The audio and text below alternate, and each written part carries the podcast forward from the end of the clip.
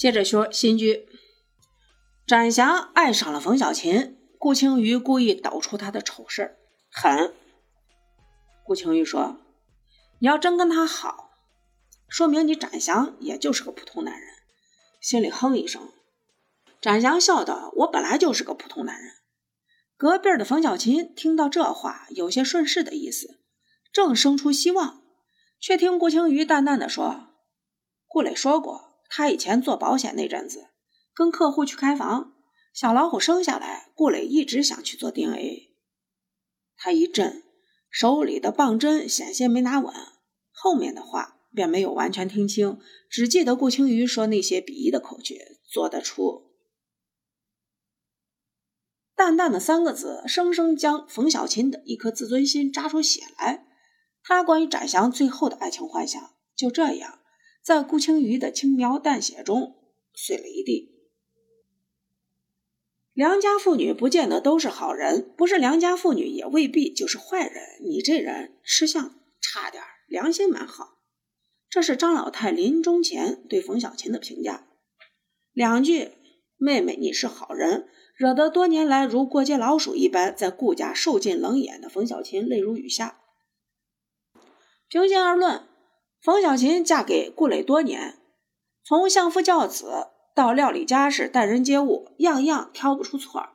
但是顾家人依旧对她偏见深重，尤其是顾青瑜。冯小琴当年是带着肚子进的顾家，任谁来看，这样一个年轻漂亮、聪明能干的农村姑娘，以这样一种方式嫁给一个除了上海户口一无是处，还大了自己七八岁的跛脚男人，都有点上赶着的意思。世故老辣的顾青瑜担心耿直的弟弟，到头来被这样一个人精媳妇算计，早早的就把冯小琴查了个门清。不查则已，一查吓死人。十五岁在老家生下私生子，高中没毕业就辍学务工，在上海间做的工作三教九流，生活混乱，一度还进过局子。冯小琴这样一段复杂的黑历史。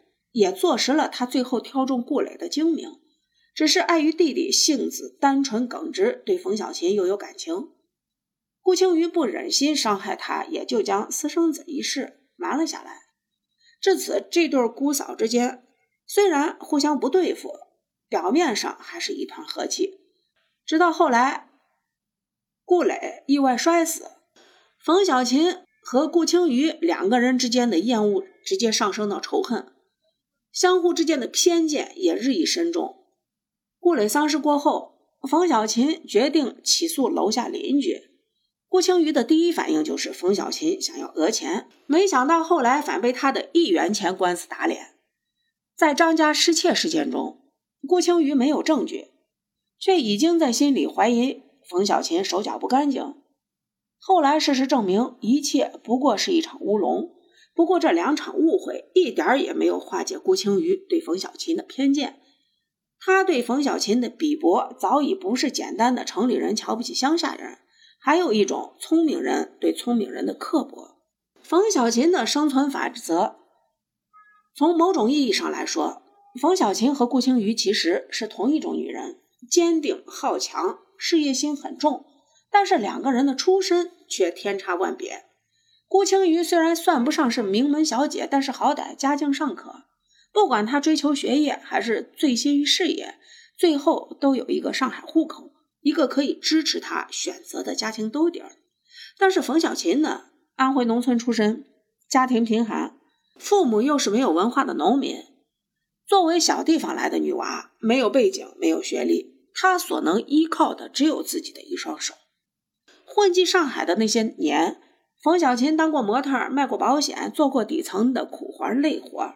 可是到头来发现，一个没有背景的女人家，再怎么脑筋活络、勤劳肯干，想单靠双手改变命运太难了。正如她的那句自嘲：“翅膀长在别人那里是凤凰，长在他们身上只是母鸡的摆设罢了，终究飞不起来。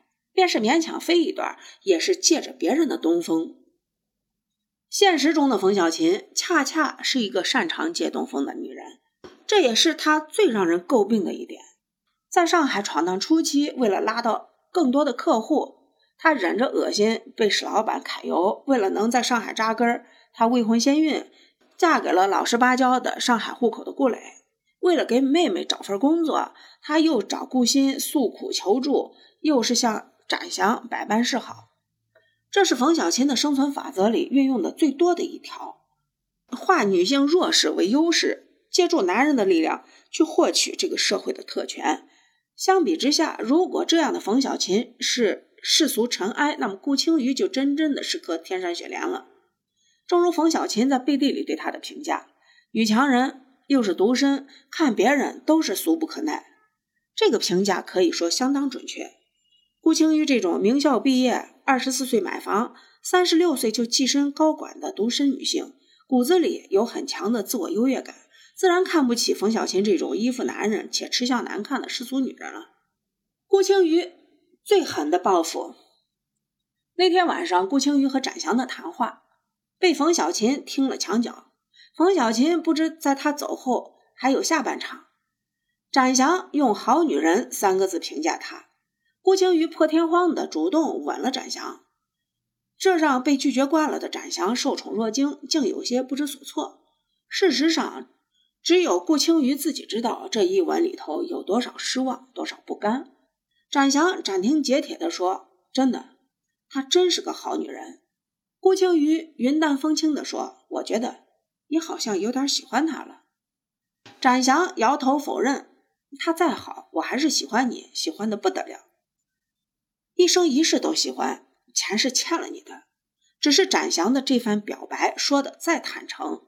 在顾青瑜那里听来也是加了杂质的。顾青瑜的主动一吻是感激，也是醋意。当展翔还没有意识到自己已经对冯小琴情愫暗生时，他就已经以女人的直觉先一步察觉到了。不得不承认，顾青瑜的这一吻里头无爱，只有对冯小琴的算计，对展翔的利用，还有他的自欺欺人。首先有一点要明确。顾青瑜并不会真正的爱上展翔。有句话说得好，圈层不同，难以相容。展翔追求顾青瑜十年不得结果，其实就是这个问题。横亘在他和顾青瑜之间的，从来不是钱不钱的问题，而是出身、学识、品味以及截然不同的社会圈层。顾青瑜老早就看穿了这一点。因此，凭借展翔如何花哨浪漫，又如何温存体贴，他都不会为眼前的感动而选择接纳。如果有一天顾青瑜接受了展翔，绝对不会是因为爱，那是叫将就，叫退而求其次。讽刺的是，顾青瑜十年清高不将就，却因为冯小琴的出现，下意识的竟产生了要拖住展翔的想法。在这个过程中，顾青瑜作为一个精致利己主义者的自私暴露无遗。其一，顾青瑜戴着有色眼镜，习惯了站在道德制高点去怀疑冯小琴做任何事情的动机，其中自然包括他对展翔的追求。顾青瑜鄙驳冯小琴，下意识里认为这样的女人不配得到幸福。其二，顾青瑜自命清高，因此不接受输给冯小琴这样的一个自己都看不起的女人。为此，他不惜利用展翔对自己的爱，也要打击冯小琴。小女人的大智慧，冯小琴的这一拳来势汹汹，最后却结结实实的打在了棉花上。冯小琴同他一样是聪明人，但是两个人的聪明到底不同。顾青瑜是一种小事聪明、大事糊涂的小聪明。弟弟没有本事，他只知道一味的打压防范能干的弟媳。结果弄巧成拙的离间了人心，顾磊意外去世。面对本家困难的长辈，他有心帮扶，却因行事高调引起了众人的怨念。对于青梅竹马的石原，顾青瑜义无反顾的倒贴，看似洒脱，实则加深了婆家对他的反感。他明知展翔割舍不下自己，还和他牵丝攀藤，最后耽误了对方，也欺骗了自己。相比之下，冯小琴身上则具有一种时时刻刻保持着清醒的大智慧。冯小琴虽然利用女性的优势给自己谋益，但是她有一些底线，她知道什么可以做，做什么就回不了头。因为利益和顾磊走到一起，却能看清婚姻只是跳板，不是终点，坚持为个人事业寻找出路。顾磊死后，冯小琴爱上了展翔，却没有为爱孤注一掷。当他意识到展翔依旧情归顾青瑜，追爱不成，立即转战事业，以最合算的方式从展翔那里得到不晚的经营权。在顾青云眼里，冯小琴的每一步都是豁得开；而在冯小琴的人生哲学里，这是他看得开。正如他用前半生的经验总结出的那两句话。该争取的时候争取，该知足的时候知足，日子才过得下去。抓大放小，大事情把握住，小事情就让他去。不管面对生活、工作还是感情，冯小琴最可贵的一点就是骨子里的坚韧达观，感情上的收放自如。这样的境界也铸就了他现实中一身刀枪不入的铠甲。如果说展翔追求顾青瑜十年，锲而不舍。爱的正是顾青瑜那份不轻易为世俗折腰，始终知道自己想要什么的洒脱。那么眼下不卑不亢，永远能在人生道路上做出精确判断，而不为情感羁绊的冯小琴，何尝没有相似的魅力？菲茨杰拉德说：“这世上有成千上万种爱，但是从来没有一种爱可以重来。”在原著的最后，石原出国，离安妮和前夫复婚。顾青宇始终放不下自己的感情道路上的执拗，决意要给展翔一个机会。可是迟来的接纳不是接纳，本质上还是将就而已。那一晚，顾青瑜发出了一条仅展翔可见的朋友圈：“各自安好。”看似是对石原的祝福，实际上更像是对展翔的暗示。展翔开车送顾青瑜回家，他邀请他上楼坐坐，展翔却委婉的拒绝了。这也是整部书里他第一次拒绝顾青瑜。大抵任何一份爱情，任何一段执着的追逐，都有它一段保质期。一旦错过了这个适逢其时的机会，很多东西就像隔了夜的饭菜，过了季的衣服，看着还是原来的样子，意义却已经大不相同。也许是累了，也许是看清了自己真正想要的是什么。展翔对顾青瑜终究是失去了最初的狂热。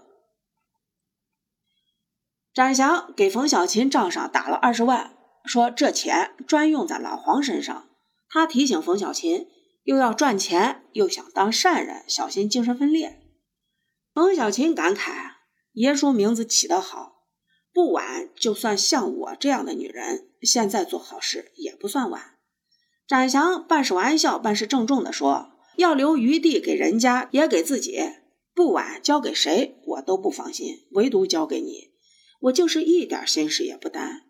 耶稣信得过你，也有一点点佩服你。真心话，不骗你。”说着，在他头上轻轻抚了一下。展翔最后选择了谁，我们不得而知。不过可以肯定的是，他心中爱的天平已经渐渐的从顾青瑜向冯小琴倾斜。不食人间烟火的仙女顾青瑜，到底输给了世俗女人冯小琴。